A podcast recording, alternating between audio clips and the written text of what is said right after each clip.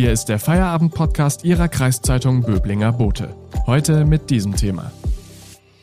Nutzloser Lockdown, warum die Infektionszahlen immer weiter steigen. Am Mikrofon ist Florian Gann.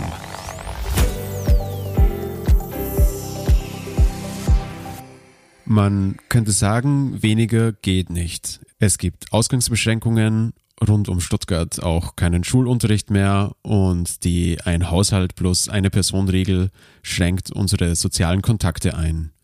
Und trotzdem, blickt man auf die Karte mit Infektionszahlen, ist der Südwesten besonders tiefrot eingefärbt. Viele Kreise hier haben eine 7-Tage-Inzidenz von über 200 Neuinfektionen. In der Region Stuttgart liegt nur der Kreis Böblingen drunter. Diese Entwicklungen können deprimierend sein, aber so viel vorweg. Laut Experten ist etwas Entspannung in Sicht.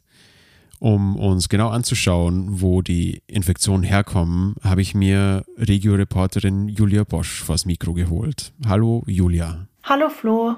Julia, du und dein Kollege Kai Holoch, ihr habt euch gemeinsam angeschaut, welche Orte gerade die Pandemietreiber in der Region Stuttgart sind. Schauen wir zuerst auf die Schulen. Die waren ja nach den Osterferien kurz offen. Welche Rolle spielen sie bei den Infektionszahlen?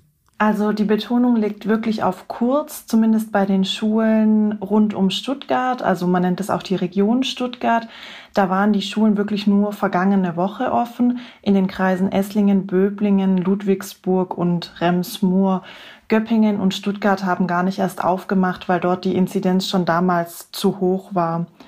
Es war so, dass wenn Schüler die ganze Woche vor Ort waren an den Schulen, mussten die zweimal pro Woche einen Schnelltest machen. Dadurch sind natürlich einige Infektionen aufgefallen und dadurch auch in die Statistik eingegangen, die sonst vielleicht gar nicht gezählt worden wären. Aber gleichzeitig heißt es natürlich auch, wenn an der Schule jeden Tag ein bis zwei Schüler positiv getestet werden, dass natürlich immer auch die Möglichkeit besteht, dass sie zu dem Zeitpunkt schon andere angesteckt haben. Das heißt, es ist natürlich schon nicht ganz abwegig, dass auch die Schulen dazu beigetragen haben, dass die Zahlen zuletzt angestiegen sind. Was sagt denn das Kultusministerium zur Situation an den Schulen? Also ich habe dort einen Sprecher angefragt, einen Pressesprecher, und er meinte, ähm, zahlreiche Studien hätten belegt, dass Schulen eben kein Pandemietreiber seien. Gleichzeitig würde aber mit der Ausbreitung der Mutanten die Forschungslage, ich zitiere ihn jetzt, unübersichtlicher unübersichtlicher und weniger einheitlich sein. Das heißt, so eine kleine Einschränkung ist da schon dabei. Man hätte aber in den vergangenen Wochen und Monaten immer darauf geachtet, Rechtsgüter abzuwägen. Das heißt einerseits das Recht der Kinder auf Bildung und andererseits den Gesundheitsschutz. Und das hat eben wiederum dazu geführt, dass letzte Woche die Schulen in der Region kurzzeitig offen waren und jetzt eben nicht mehr. Welche Rolle spielt denn die Teststrategie im Land? Man kriegt derzeit ja einen Corona-Schnelltest pro Woche gratis. Reicht das aus? Ja, genau. Also mein Kollege Kai Holoch, der hat dazu Michael Geisler befragt. Das ist der medizinische Geschäftsführer des Klinikums in Karlsruhe. Und der meinte, ein Schnelltest pro Woche wäre Augenwischerei. Also wenn man tatsächlich mit Hilfe der Schnelltests Ketten durchbrechen wolle, also Infektionsketten, müssten es mindestens drei Tests pro Woche sein und dann eben nicht freiwillig, sondern auch verpflichtend.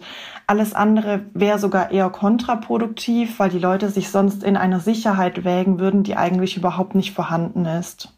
Danke, Julia, bis hierher. Wir reden gleich noch darüber, ob gerade Hotspots in der Region Stuttgart ausmachbar sind und äh, wie denn die Perspektive für die nächsten Wochen ist. Vorher gibt's kurz Werbung. Wenn Ihnen der Podcast gefällt, abonnieren Sie ihn, damit Sie täglich auf dem neuesten Stand bleiben. Übrigens, den Böblinger Boten gibt es auch digital als E-Paper für 27,90 Euro im Monat. Damit lesen Sie Ihre Zeitung bequem auf dem Laptop, Tablet oder Smartphone. Unterstützen Sie Ihre Kreiszeitung mit einem Abo. Danke.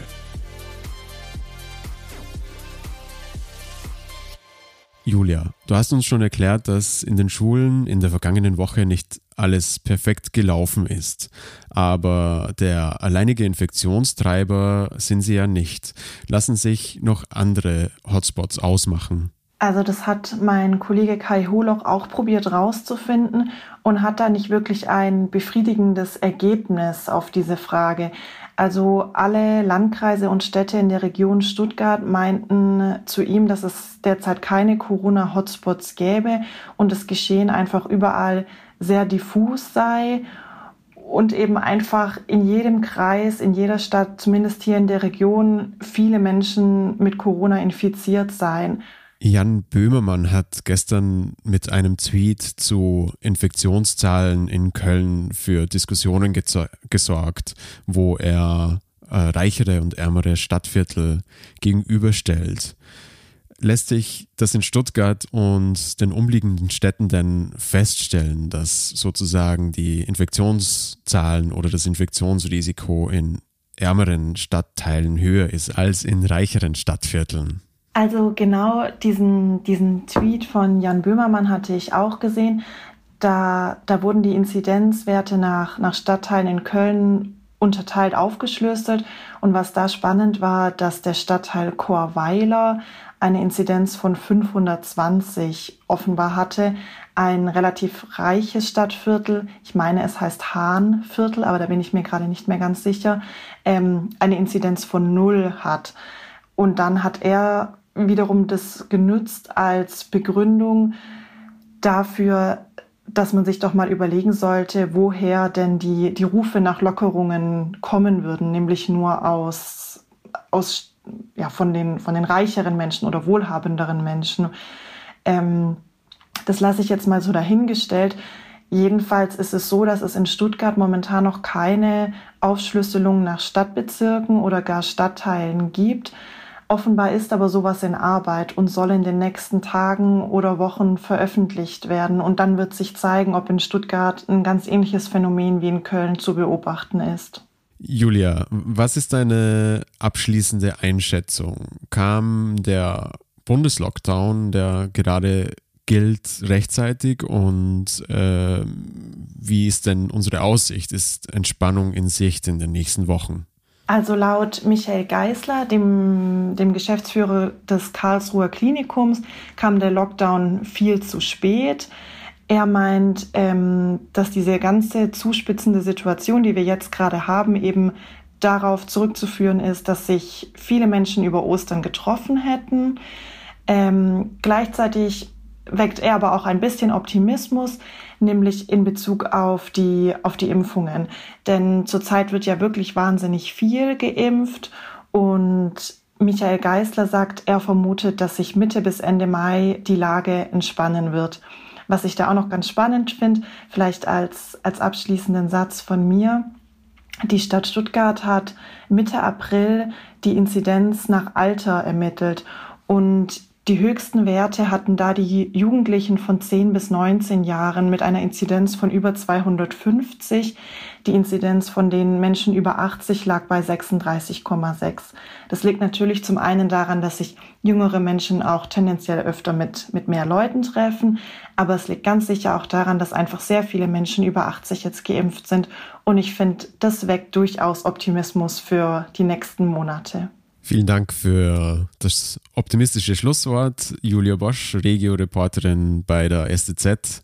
Den Podcast gibt es morgen wieder. Genießen Sie Ihren Feierabend. Bis bald. Das war der Feierabend-Podcast Ihrer Kreiszeitung Böblinger Bote. Neue Folgen erscheinen von Montag bis Freitag täglich ab 17 Uhr.